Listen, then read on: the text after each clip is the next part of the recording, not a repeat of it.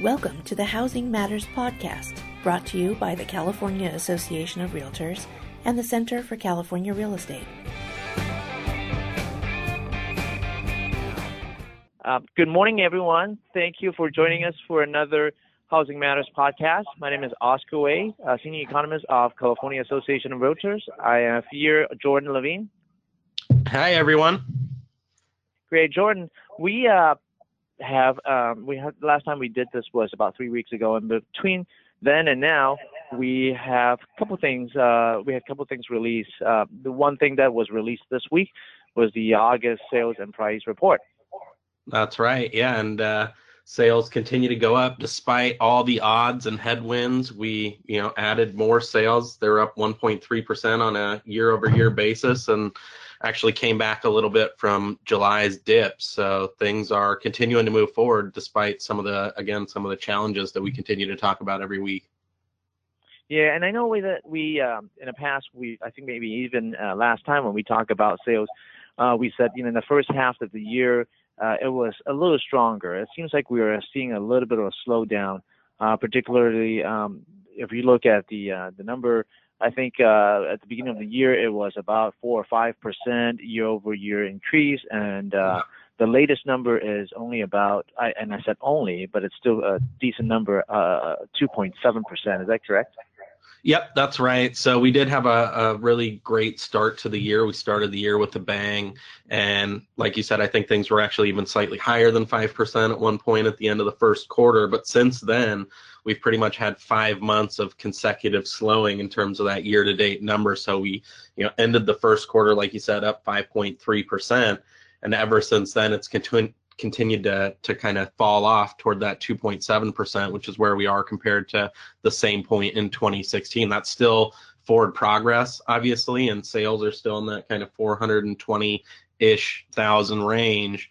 But uh, it's the inventory and the affordability, I think, continue to hold back the market. I think, again, at the beginning, there was a lot of folks who were probably pretty uh, worried about higher rates. You know, sitting in December, January, we were thinking we were going to see a lot more rate hikes. We know the Fed also met this week, which I know we'll talk about later. But I think all of that stuff really motivated folks at at the beginning of the year to to try and get what was out there. But since then it's been you know much more challenging as as the supply continues to dwindle yeah and i kept on uh, uh, reiterating i think uh, last couple of times on uh, interest rates of course we had low interest rates and low, low interest rate seems to be the reason uh, for a lot of people to kind of uh, jump into the market and buy but at the same time we are also continuing to see uh, rates continue to stay at a very low level. So people may be getting used to the low rates and they're not necessarily pulling sales forward. In fact, I think some of the sales might have been pulled forward in the second half of the year or the rest of the year.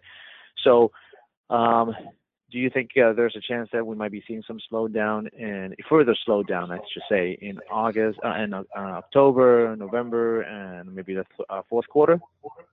Yeah, I mean, I hate to be the the Debbie Downer, but you know, when I look out at the supply, which was active listings, I think we're down almost 12% in August.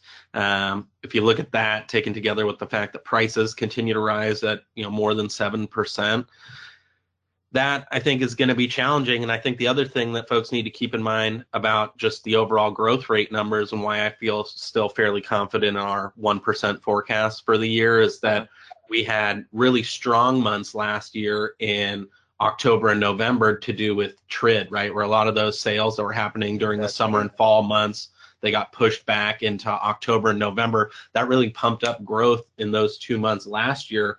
I think we even posted, you know, a 17% ish increase back in November of, of 2016. And so it's hard to think that we're going to shoot back up to that 440,000 sales level to to maintain that level of growth that we had last October and November. And so even if we only give half of that back and we maintain relatively high levels of sales comparatively, but we don't maintain that, you know, 20% almost jump, then 1% looks eminently reasonable from a forecast standpoint. So unfortunately, I think sales will continue to slow down, but I think we will end the year up. And of course, prices again are up, so so volume is going to be up for for our members. Yeah, I mean, given the environment that we are in right now, of course, um, economic growth, we're seeing some economic growth, not robust, uh, but 1% is not bad at all. Um, and also, um, you addressed the issue of uh, supply. I mean, we didn't go into the specific number, um, but we have a very tight supply situation right now. And uh, I know the uh, active listing is down a double digit again. Um, and it's been down double digit since the beginning of the year. I know you actually look at some of the um, uh, supply situation, maybe by uh, price point or by uh, some geographic area. Uh, do you have any additional information that you can provide for the uh, supply condition? Yeah, I mean, it's really a, a tale of two markets, I said in the press release this week, because when you look at both where sales growth is happening and where it's not happening, uh, it really lines up and overlays very well with what the inventory situation looks like by price point. So at the very top end of the market, multi-million dollar homes, there isn't really a dearth of listings out there. We're talking about five, six, and at the very top end of three million plus, I think more than nine months of supply.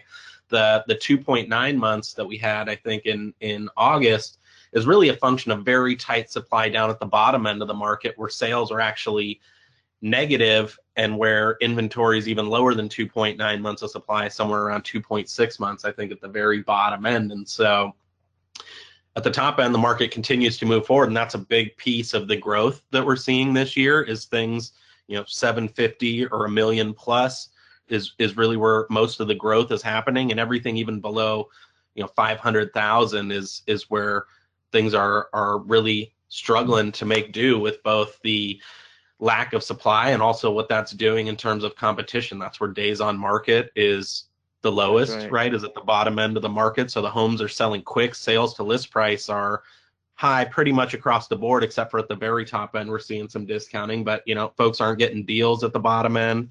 They're selling quick, and the inventory is very tight. So there's a lot of competition out there, and as a result, prices are growing uh, more than what you see statewide just for the overall median. I think the bottom 20% of homes were up almost 11% in terms of price compared to just 7% across the board. And so I think that that really speaks to how how it really matters what price point your your clients or or you are shopping in in terms of how much competition and and what's happening to prices and inventory. Yeah, I mean, you mentioned about uh, time of market. Of course, it's something that realtors definitely want to uh, let let their clients know dropped down to a, pretty significant level compared to a year ago. Um, that means a lot of multiple uh, offers, a lot of competition.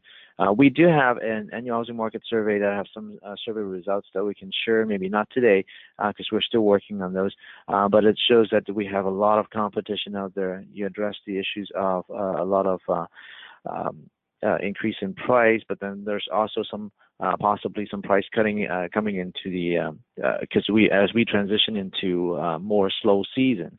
Um, but you know the of course obviously the supply issue is going to uh, continue on most likely for uh, quite a bit of time. Um, and we'll probably continue to see some drop in time of market. So uh, agents as well as clients probably uh, need to uh, be do their due diligence and uh, act fast on certain things uh, for a buyer. For sellers, of course, um, they need to be able to price housing uh, at the appropriate level, right, to get the the the, the um, property sold fast. Um, so of course um, we'll continue monitoring this and um, next week well a couple weeks later we will have our econ forecast. I'm sure we'll talk more about those um, in the next couple weeks. Now um, changing direction to a little bit. Now starting you know, last episode we start giving a, um, a top five of five um, for some of the news that we talk about um, within the period of last episodes and this episodes. We want to repeat that because we seem to we want to inform our listeners on some of the uh, news that appeared in, uh, in, in the media. So yeah, definitely. No, I thought the five for five would be really fun just to kind of talk about some of the stuff that's tangential to housing, but is of interest and is you know more topical, and, and spend a couple minutes talking exactly. through that just so that folks stay on top of those issues. Exactly. So let's shoot one out. Let me uh, let me shoot one out. I know you have spent a little bit of time time on tax reform, and of course, tax reform uh, is on a lot of people's agenda, and we might be having some news next week. So if you can if you can uh, say something about it. Uh, yeah, definitely. No, I'm, uh, I will be a busy bee in the coming days on uh, the beginning of the week starting August or September 24th. Actually, we're expecting that the tax reform proposal will hit Congress. One of the things that we're expecting to see is that that standard deduction will be, if not doubled, close to it, going up to right. $24,000 a year that anyone can deduct off their uh, federal income tax bill, regardless of whether they rent or own. And what that means for housing essentially is that that could potentially really undermine the incentive, I guess, that's out there currently tax wise for folks to make that jump from rental to home ownership because you do stand to get a significant tax savings with prices where they are in California. That usually puts people in a good spot from a the standpoint of catapulting yourself above that standard deduction threshold. Well, once that goes up to 24,000, it's going to take a pretty expensive home to actually get you above that level. And so I think most Californians are going to opt to just take that standard deduction. And I worry about the incentive to become a homeowner. The other big thing that's potentially in the works on tax reform, which could be particularly severe in a place like California, is the uh, ability to currently deduct your state and local taxes. So California is a fairly high income tax state. We also have because of our property prices, fairly high property taxes. And so not only will folks probably just opt to take the standard deduction, one of the reasons they'll opt to take the standard deduction is that even if they have a mortgage at four or five hundred thousand dollars, that isn't enough on its own to get you above that standard deduction. Once you throw in five, six thousand dollars worth of property tax and whatever amount of money that you're spending in terms of state income taxes, it usually gets you above that standard deduction level. And so again, this is going to be something that's going to hit Californians in their pocketbook essentially. And with affordability conditions already as tight as they are, that just puts us even further behind the eight ball. And then you take away that that incentive that also exists for renters to become homeowners. And, and I just worry about what the future of home ownership looks like in in California going forward under those kind of conditions, right? Because that's kind of the trifecta of both low affordability, a tax hit, and then removing the incentive to become a homeowner. And and the state does better when lots of folks own their own homes and are accumulating wealth and are able to live comfortably and spend their incomes here and not have to move to places like Texas and Nevada and Arizona. And so so I think that putting more money in folks' pocketbooks is is a good thing, and and we want people to be able to take more of their hard-earned money home but not at the cost of home ownership, right? Yeah, definitely not. I mean, you're absolutely right. The property tax, uh, uh, being able to deduct state and local property tax, I think it's been a big part of um, why people want to buy a home. Of course, that's only part of the reasons, but it is financially, it is a big part of it. Um, for people who have, I mean, as you said, you know, we our median price is about 560. Um, then a lot of people are have you know 500 600,000 these are just middle class uh, households and you know if you take away that incentive uh, that definitely will deter home ownership I mean home ownership right now is at around uh, 53 54 right now. You know if we take about the take uh, take away the incentive you know who who knows especially since we have a supply situation right now uh, supply conditions uh, crisis right now uh, if we take away uh, a lot more uh, the incentive for home ownership you know the home ownership would definitely continue to decline uh, which is not what we want to see. Um, so what else what else is I, out I there on the horizon i could talk about that all day but i know i know we also yeah, had some movement on rates, right? What's what do you think is going to happen with that? I, I, know there was some movement associated with the hurricanes, or at least I think it had something to do with the hurricanes, where rates went down and then looks like they're coming back up. Do you have any insight? Yeah, there are a couple of things that affect um, the interest rates now. Um, so I'll talk about those two as the next two or five. The one thing that happens is, of course, in the last uh, few weeks or so, we have a lot of disasters, uh, hurricanes being um, uh, two or three of them. Uh, we have Harvey, we have Irma, we have, of course, recently uh, Maria. Maria uh, is not really hitting U.S. as hard, but you know, take a look at, you know, if you look at the news, you know that in Texas and um, Florida, we got some hard hit um, areas. And um, obviously, if, if someone's uh, paying attention to the uh, NAR report, uh, you know that August sales uh, has gone down a little bit, uh, partly because of what happened in uh, in Texas. Obviously, Right. when the area is flooded, uh, you can't really sell any homes. And if I remember correctly, Texas uh, makes up maybe about 12% of uh, total home sales at the national level. Like, don't quote me on that. I can't remember the exact number, but it's a huge state. So So when they take a hit, number. we feel it nationwide. definitely, definitely. But at the same time, um, economically, um, it's not just hitting the housing market. Obviously, housing market pay, plays a big role in the economy. So when there is a hit on the housing market, there's also a hit on you know the general economic condition. So it is possible that you know uh, between uh, in, in August and September and maybe even October, we probably will see a slowdown in economic growth because of all the uh, disasters that hitting some of the major states. And because of that reason, if uh, the third quarter number uh, previously probably expected to be a little bit higher, but uh, for now, I think it probably have to adjust a little bit downwards for the third quarter. As such, it is possible that the Federal Reserve uh, ex- expectation or anticipation of the uh, Fed funds rate increase probably has been lowered. It is very possible, uh, based on my perspective, that the short-term interest rates uh, or Fed funds rate probably may not be raised in the second half of the rest of the year. Maybe towards December when we start seeing a little bit of recovery mode, because you know, in the and, and when we recover from a disaster, usually a little bit more money is spent on Sure. um, the economy. So there might be a possibility of increased interest rates. Now, Little we know- catch up we- effect. Exactly. Well, we know that yesterday, um, or a couple days ago, when the Federal Reserve uh, met up, they decided to just keep it uh, uh, flat, uh, keep it uh, Right. uh, They didn't move it at all. Right. Yeah. And I assume that in the next meeting, probably we'll uh, see the same thing.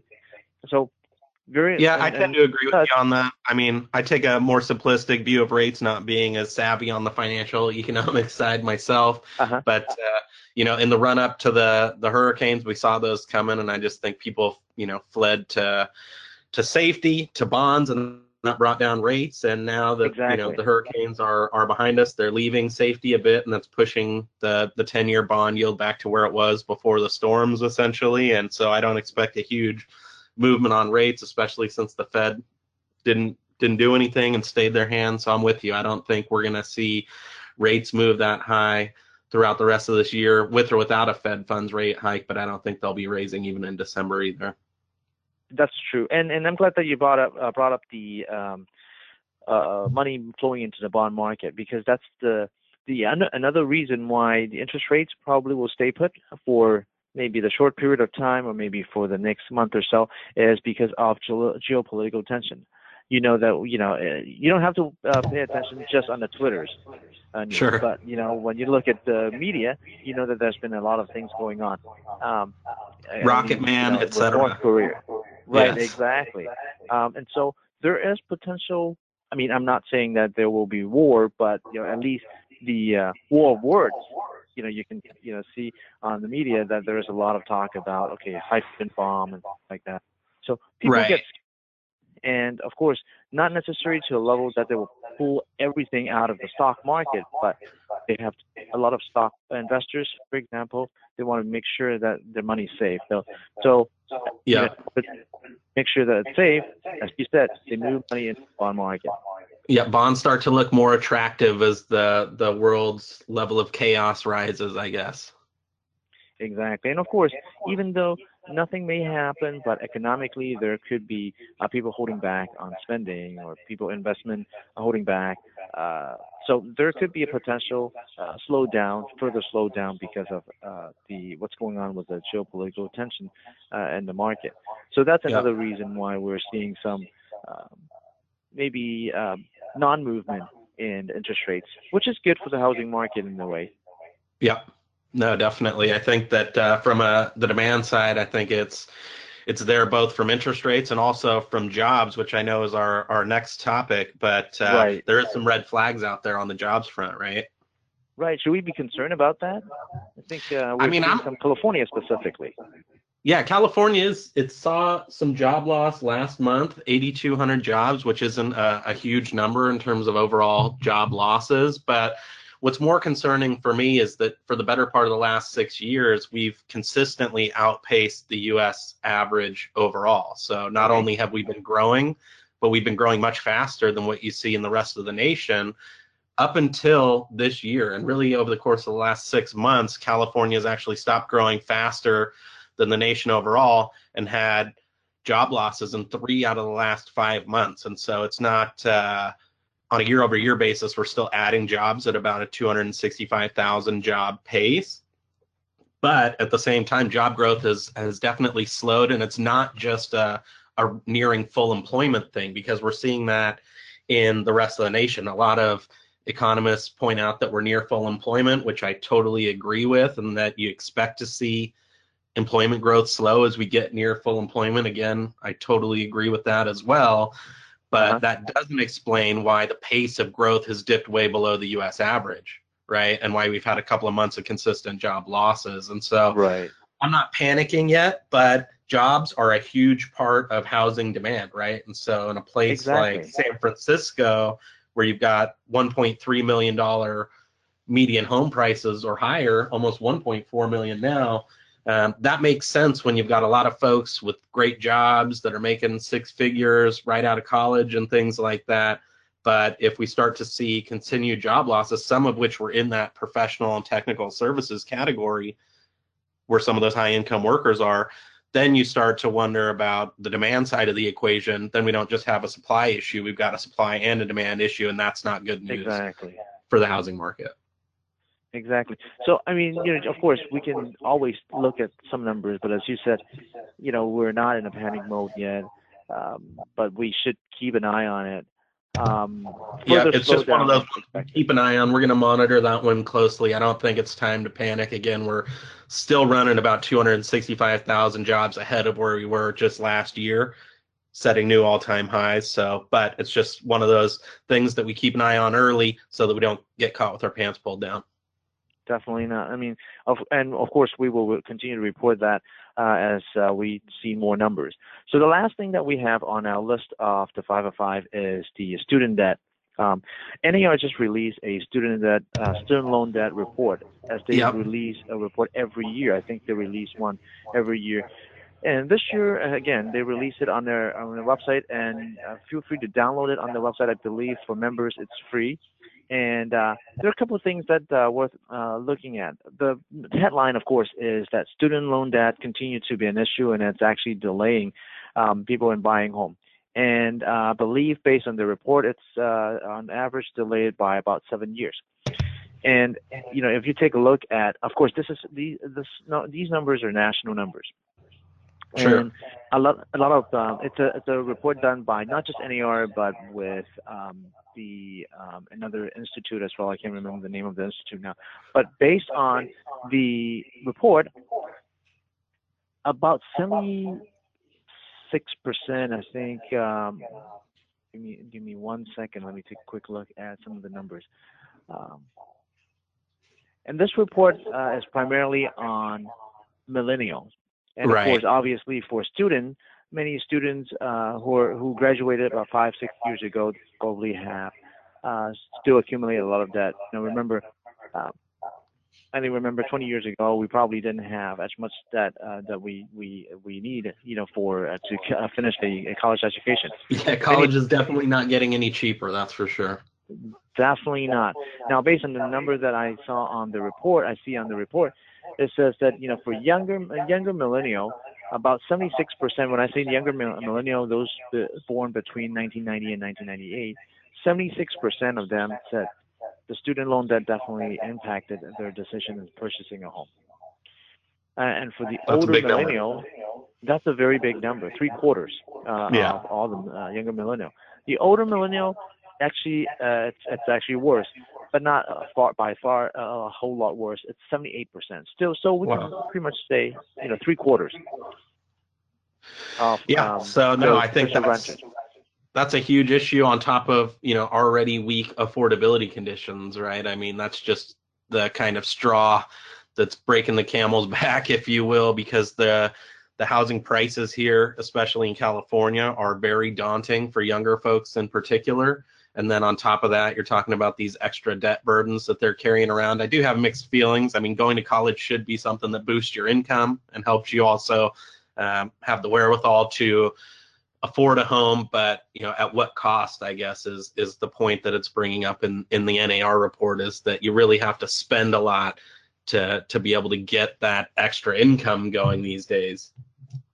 Right. I mean, I've heard, you know, anecdotally that, you know, when people pay for a college, four-year college, or maybe even graduate school, it's basically buying a house. You know, you have to accumulate amount. You have to uh, the the debt that you could accumulate accumulated could be, let's say, two hundred thousand, three hundred thousand, and so on and so forth.